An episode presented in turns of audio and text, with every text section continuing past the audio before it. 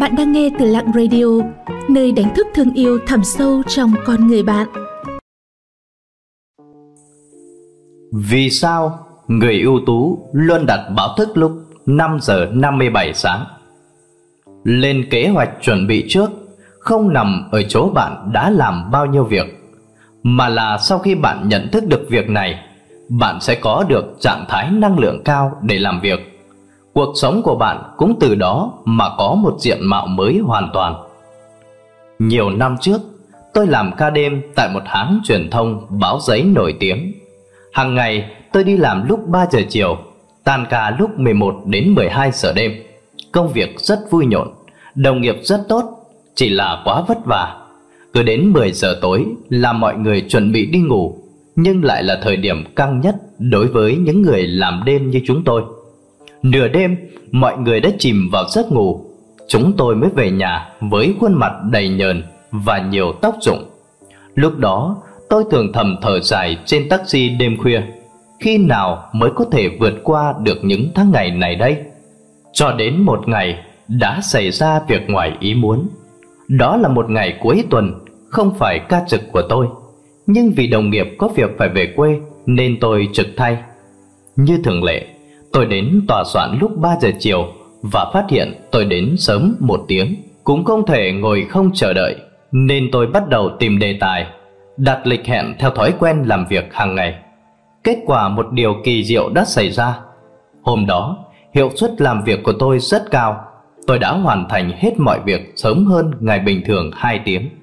Tôi thậm chí bắt kịp chuyến tàu điện ngầm lúc 10 giờ tối khi tan ca. Đó là lần đầu tiên tôi có thể ngồi tàu điện ngầm sau khi tan ca đêm từ khi đi làm đến nay. Tôi chỉ đi làm sớm hơn đồng nghiệp một tiếng nhưng lại tan ca sớm hơn 2 tiếng. Vì sao lại thần kỳ như vậy? Tôi đã sơ bộ phân tích đây là điều kỳ diệu khi hoàn thành việc trước hạn Thứ nhất, bắt tay vào việc sớm có thể hoàn thành việc trước hạn. Đây là ưu thế của thời gian. Thứ hai, đẩy sớm quy trình làm việc, như vậy sẽ không xảy ra va chạm với quy trình làm việc của đồng nghiệp. Đây là ưu thế của trình tự.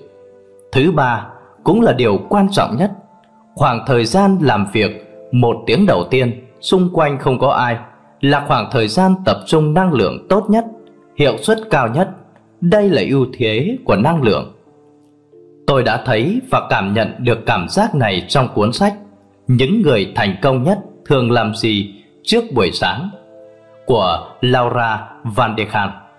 Chuyên gia nghiên cứu có thẩm quyền, cô ấy đã nói rằng nhiều doanh nhân nổi tiếng trên thế giới sớm từ lâu đã là người luôn thực hiện công việc trước hạn. Vì sao doanh nhân đều thích dậy sớm? cindy là CEO của công ty săn người nổi tiếng ở Mỹ. Hàng ngày ông thức dậy vào lúc 6 giờ, tập thể dục, đọc sách và suy nghĩ về những việc quan trọng trong ngày. Một hôm, ông quyết định gửi email cho 20 quản lý cấp cao của công ty nổi tiếng. Hỏi họ buổi sáng thức dậy lúc mấy giờ và sắp xếp như thế nào. Ông nhận lại 18 email với kết quả họ đều thức dậy trước 6 giờ muộn nhất cũng là đúng 6 giờ. Điều đáng ngạc nhiên là họ đều có thể tận dụng hết khoảng thời gian dậy sớm này cho những việc mà bình thường cần ý chí mạnh mẽ để hoàn thành. Nguyên nhân trực tiếp các doanh nhân thích dậy sớm là để tranh thủ thời gian thuộc về mình, sau một ngày tập trung làm việc. Dậy sớm giúp họ có được một khoảng thời gian tràn đầy năng lượng nhất trong ngày. Dân văn phòng đều sợ hãi dậy sớm nhiều người cũng đã hình thành thói quen đi ngủ muộn. Nguyên nhân cũng là vì họ muốn tìm thời gian thuộc về riêng mình. Chỉ là sau khi tan ca đến trước khi ngủ là khoảng thời gian rác rưởi còn sót lại sau một ngày làm việc mệt mỏi nên chất lượng không hiệu quả. Vì vậy, hầu hết mọi người chỉ có thể sử dụng khoảng thời gian này để thư giãn, giải trí. Năng lượng của mỗi người đều như nhau. So với những người ngủ muộn, họ dậy sớm Họ chỉ là di chuyển thời gian thức dậy về trước vài tiếng, dành khoảng thời gian quý báu năng lượng nhất cho riêng mình. Lao già Van de Kham muốn nhắc nhở chúng ta rằng đừng bỏ qua tầm quan trọng của thời gian và năng lượng. Quản lý trước hạn Theo ý kiến của cô, cuộc thi sức mạnh giữa người với người về bản chất cũng như giữa cơ thể với cơ thể bằng cách tận dụng lợi thế của mình để thắng đối phương. Chỉ cần thành thạo một chút kỹ năng phân chia năng lượng cho cơ thể thì có thể nhẹ nhàng thắng được cuộc thi. Ít nhất không đến nỗi bị người ta hạ gục. Giáo sư tâm lý Mỹ John Dart nói rằng trạng thái năng lượng tốt nhất, hiệu quả nhất trong một ngày của con người là 2 tiếng. Bạn muốn sử dụng khoảng thời gian này làm những việc quan trọng hay là lãng phí chúng? Một cách vô ích, quyết định bởi bạn có muốn sống một cuộc sống hiệu quả không? Con chim ngu ngốc bay sớm một chút cũng không ngu ngốc. Hoàn thành trước hạn còn có một lợi ích quan trọng nhất gọi là trận chiến sân nhà. Bắt đầu nói từ một hiện tượng xã hội. Giáo viên luôn nói với chúng ta rằng phải ôn tập bài học trước khi đến lớp. Đây cũng là một trong những bí quyết quan trọng nhất giúp mở ra khoảng cách về kết quả học tập. Nhiều ý kiến cho rằng Bộ Giáo dục hạn chế các lớp dạy thêm ngoại khóa là để giảm bớt gánh nặng cho các em. Thực ra, nguyên nhân quan trọng hơn là việc dạy thêm ngoại khóa này sẽ khiến các em không có cùng xuất phát điểm. Như vậy là không công bằng với các em không tham gia lớp học thêm. Nhưng để có sự cạnh tranh công bằng tuyệt đối giữa các em rất khó, thậm chí gần như là không thể. Việc lớp dạy thêm áp dụng phương pháp dạy trước có thể thấy rõ là rất hiệu quả. Dạy trước tương đương với việc giúp các em học trước.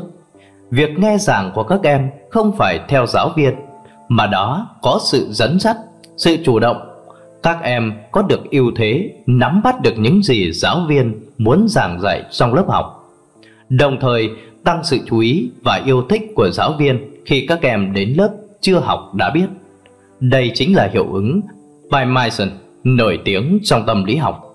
Sự tương tác lành tính và sự tuần hoàn tích cực được hình thành sẽ tạo ra điều tốt hơn. Rất nhiều người tin rằng sự khác biệt về kết quả làm việc và thành tích học tập giữa người với người là do tài năng thiên phú của họ không giống nhau.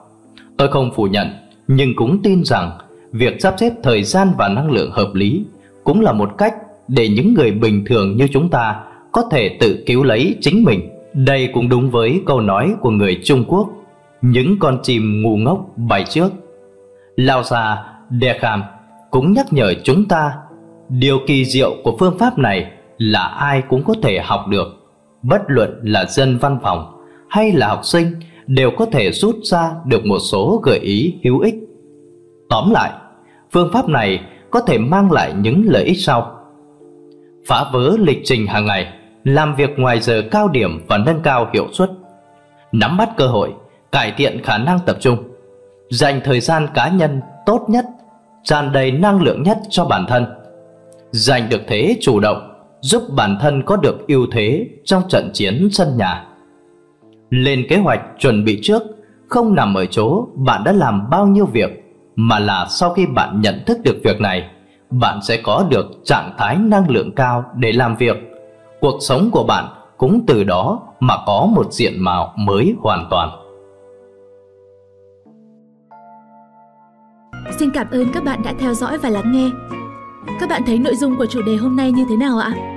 Hãy comment bên dưới để chúng mình rút kinh nghiệm cho tập sau tốt hơn nha. Những lời khuyên và đóng góp của các bạn sẽ giúp Lặng Radio không ngừng hoàn thiện và phát triển.